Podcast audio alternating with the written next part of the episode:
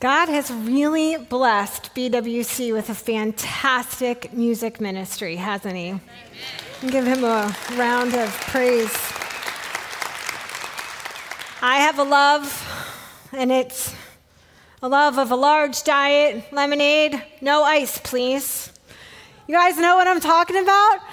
Was walking around this morning, and a couple of people were like, wait, wait, where did you get that? How did you, how, is it empty? No, it had diet lemonade, no ice in it. I happen to have a supplier. Yeah. Namely, one of my sons who happens to work at the Chick fil A in Trexlertown. You may or may not have seen him if you've gone there from time to time. I have an M on the top so that they all know this is mom's.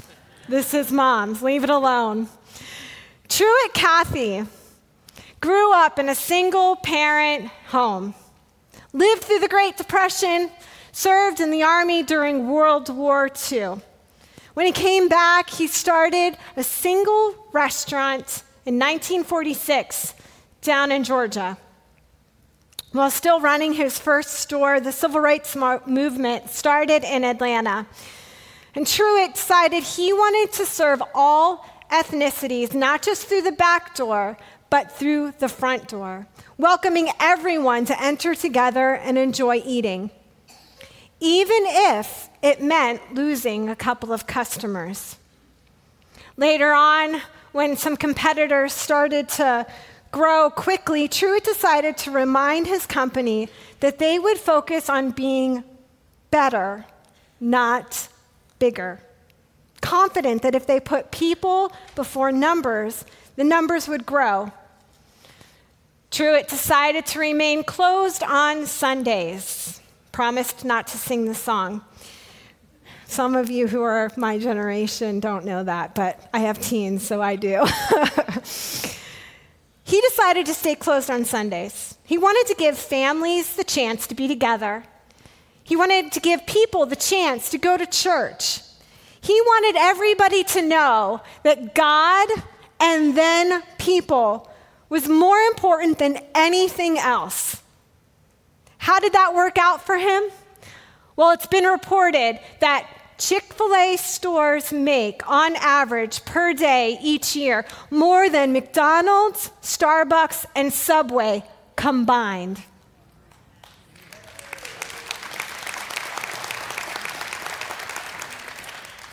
Before passing away, he had written six books, won numerous awards, met presidents, and when he retired from his privately owned company, it was making nearly $6 billion a year and continuing to grow. You see, he understood that when you love God, then people, the rest will follow. In the verses that we've been concentrating on over the last couple of weeks, Paul is talking to the church of Corinth to address problems that they were having, to instruct and to inspire them. You see, they were kind of getting the idea of what it was that they're supposed to be doing or how it was that they're supposed to act or look like on a weekend at a service, but they were missing the mark when it came to loving each other and loving their neighbors.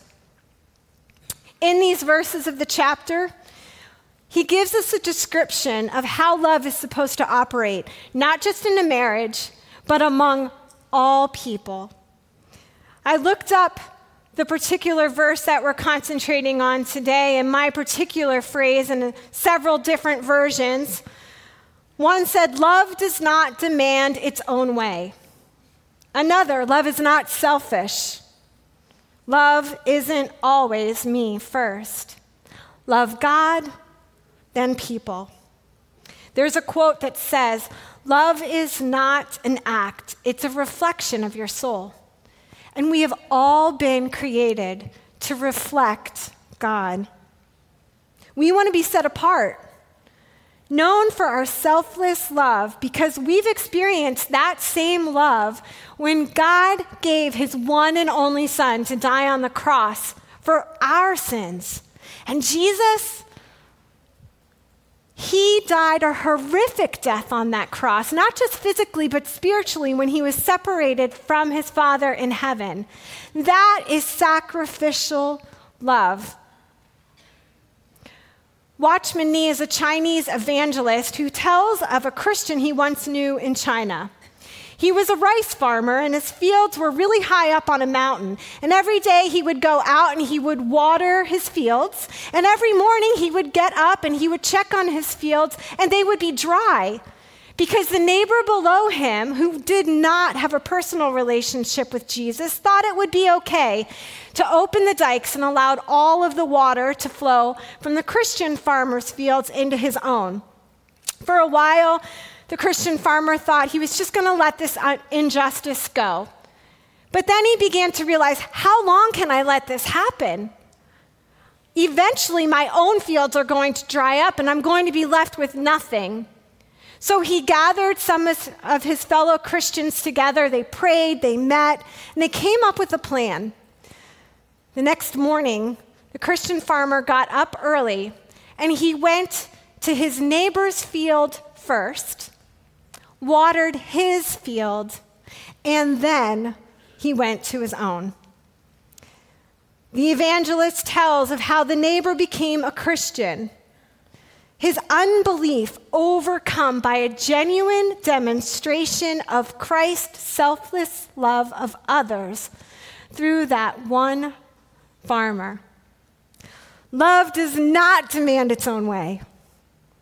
It isn't selfish and it isn't about me first.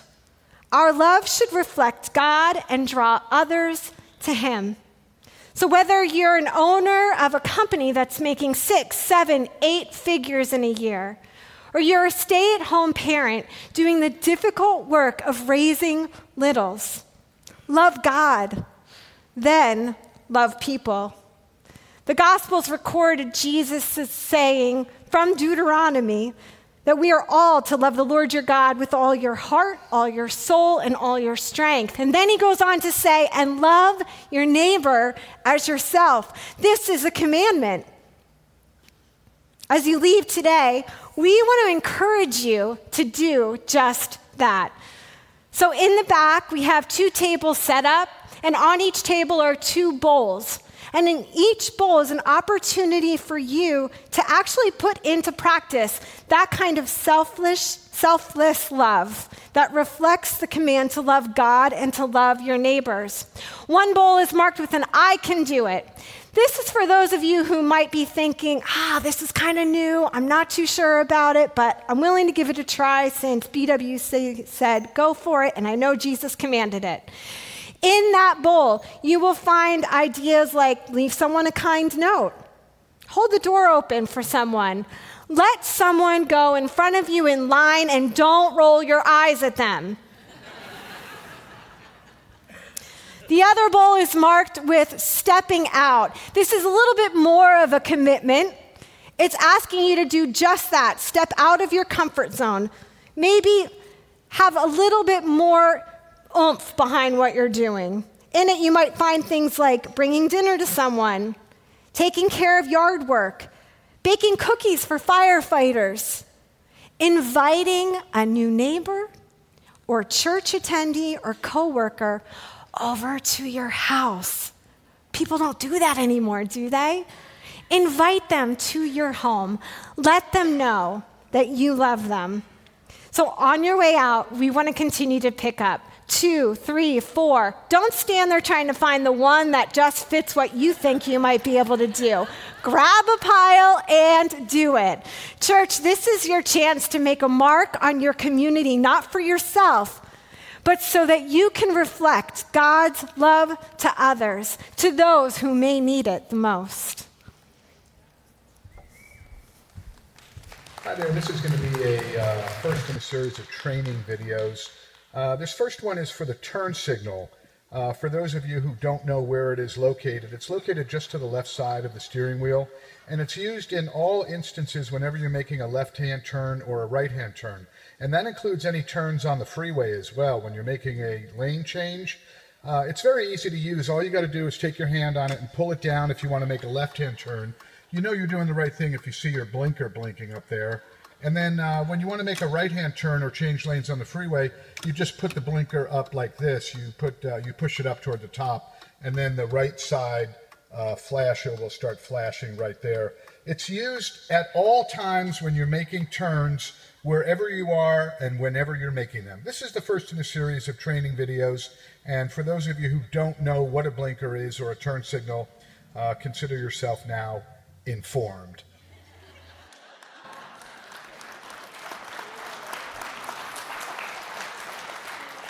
There's someone in this room that needed to see that video today. if you're like me, you love to hop in your car. For me, it's my Jeep. I roll the windows down, I take the top off, usually without the kids in the car because that just adds to the chaos. But I love driving around, wind through my balding head, uh, music up, and just driving through these Pennsylvania roads, the mountains, everything. I just love getting out and driving.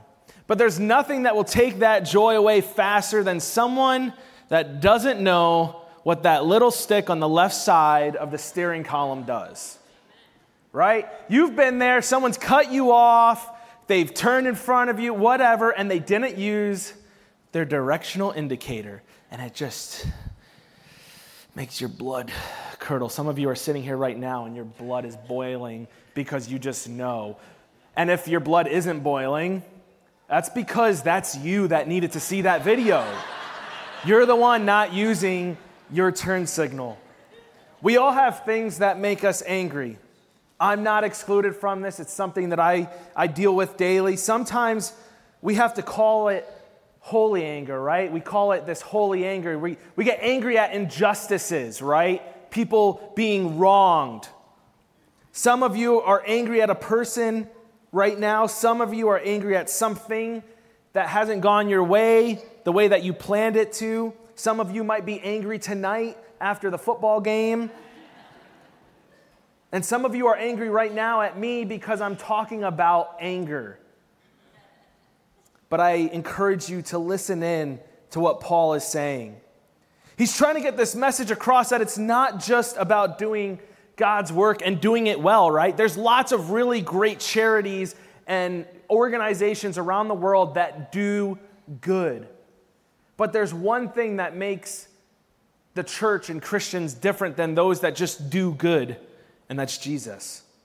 Having Jesus behind the why. We can do a lot of things that are good to do, but it's not much different than the others. This agape love that Paul is talking about, it fills our lives so that we can pour out into others. It's not a cure all, right? When we, uh, we accept Christ into our hearts and we're like, oh man, this is going to be great, everything's going to be honky dory. Wrong, right? It, we think, like, oh, maybe if I accept Jesus, my anger will go away. It's not a cure all. It's a decision that we have to make every single day. Having God's love in our heart won't remove frustrations like people that don't know how to use their turn signals. We still feel these frustrations when things are not the way that they should be. Instead, it helps us in our response when these frustrations arise.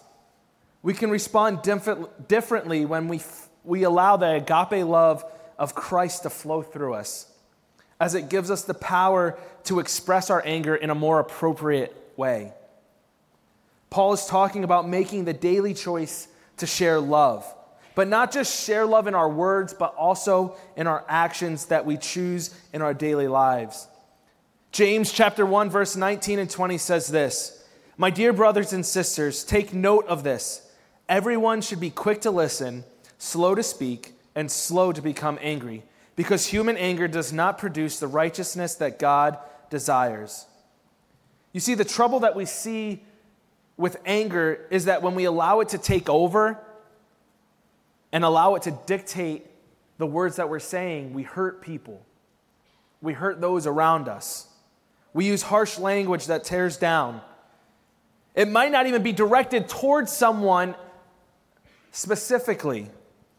You might be in line waiting for something and you just start getting impatient, and then your words and your actions start to affect those that are around you. And then as Christians, people see us and they see the anger and they say, Is that how all Christians are? Is that how God is? Ethan Linder is a pastor at College Wesleyan and an editor for the Wesleyan Church. And in a recent article that he titled, If I Have Not Love, he wrote this Our work fundamentally is an exercise in saying yes to the Holy Spirit as God helps us take on the character of Christ. That yes can be so small that we barely even notice it, like pausing just for five seconds to check our heart and our tone before responding to someone who's tempting us toward anger. Or it can be bigger, like reaching out to rebuild a fractured relationship and unpoisoning that relationship from held, long held offenses. But, big or small, our only work is that of partnership, aligning our will with God's character in the small habits that over time harden into character and help us to live a life of Christ like love.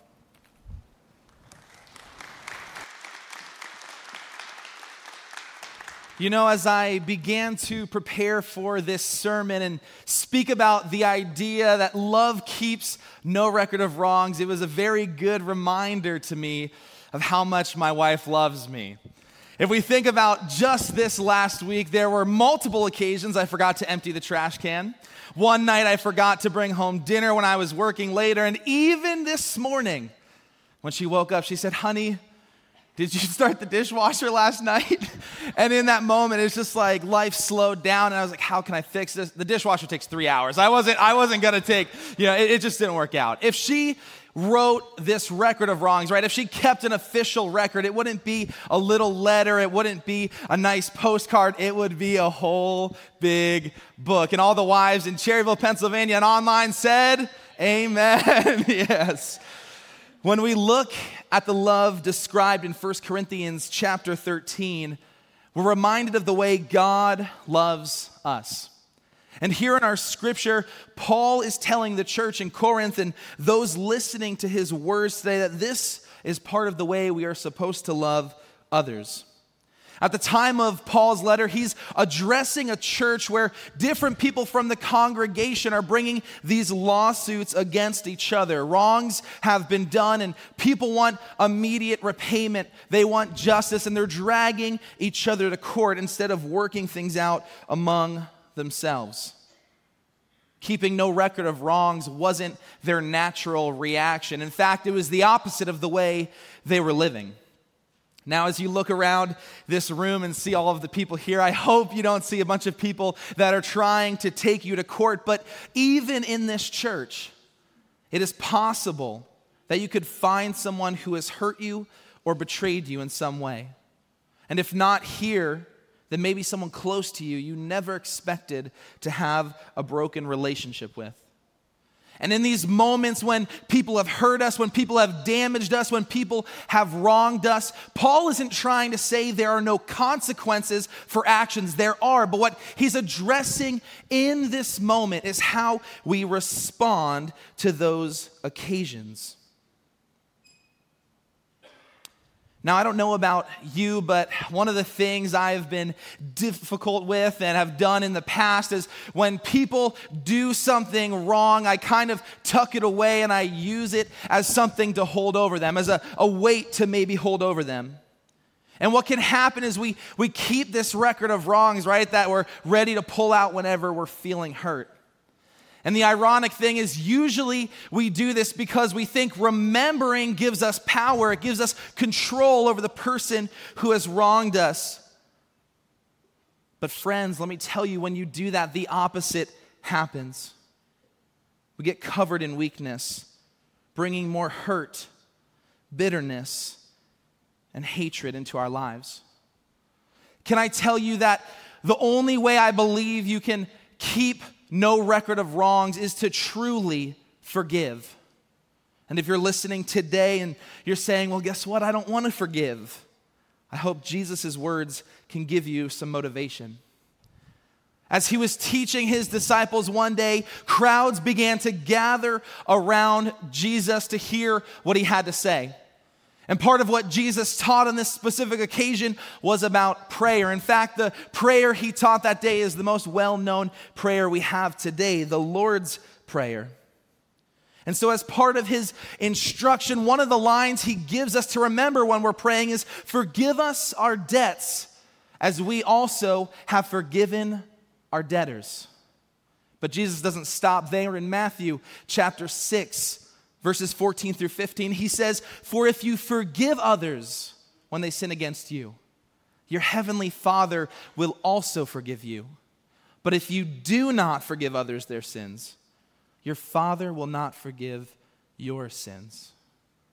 And so we see that forgiveness can not only fix broken relationships, but it becomes clear that forgiveness is there for our benefit as individuals as well.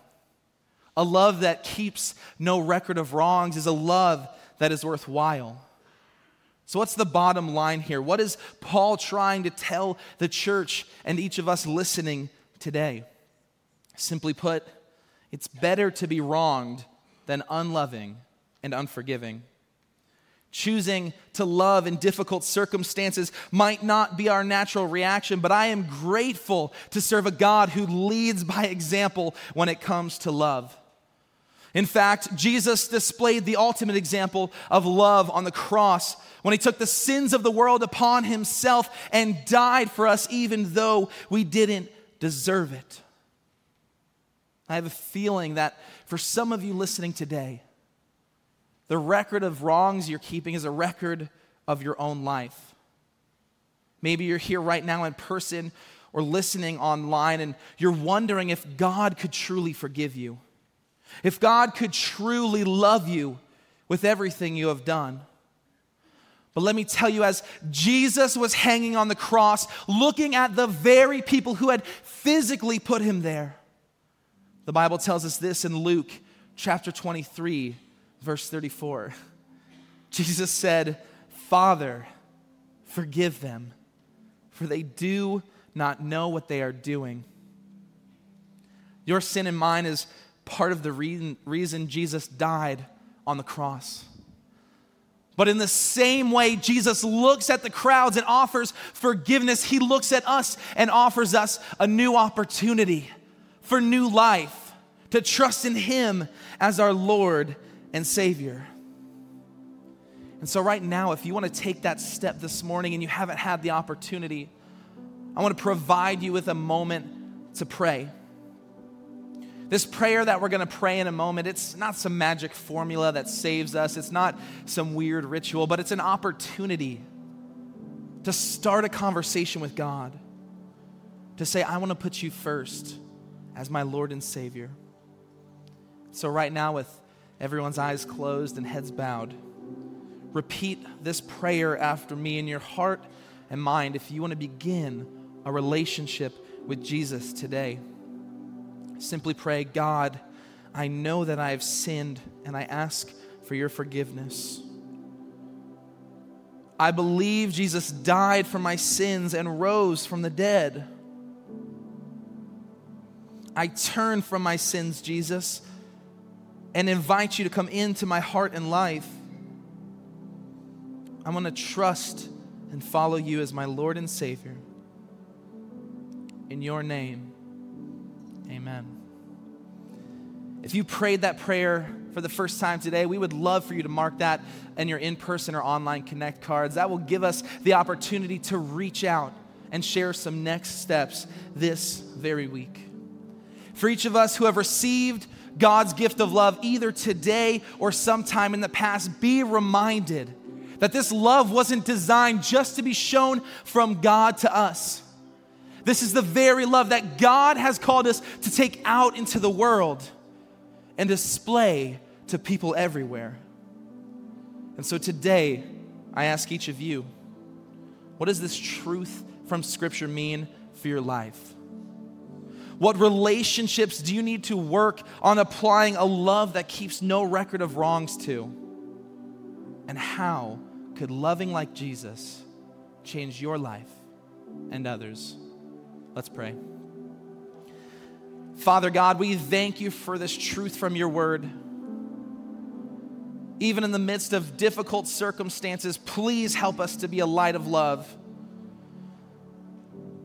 God, today, for those who maybe have trouble expressing love in certain relationships, I pray that they would look to your example. To be reminded that you are the God who loves freely, who forgives freely, and you have called us to do the same. Help us to be a bright light in a dark world. We love you. We praise you. And it's in your name we pray. And all God's people said, Amen.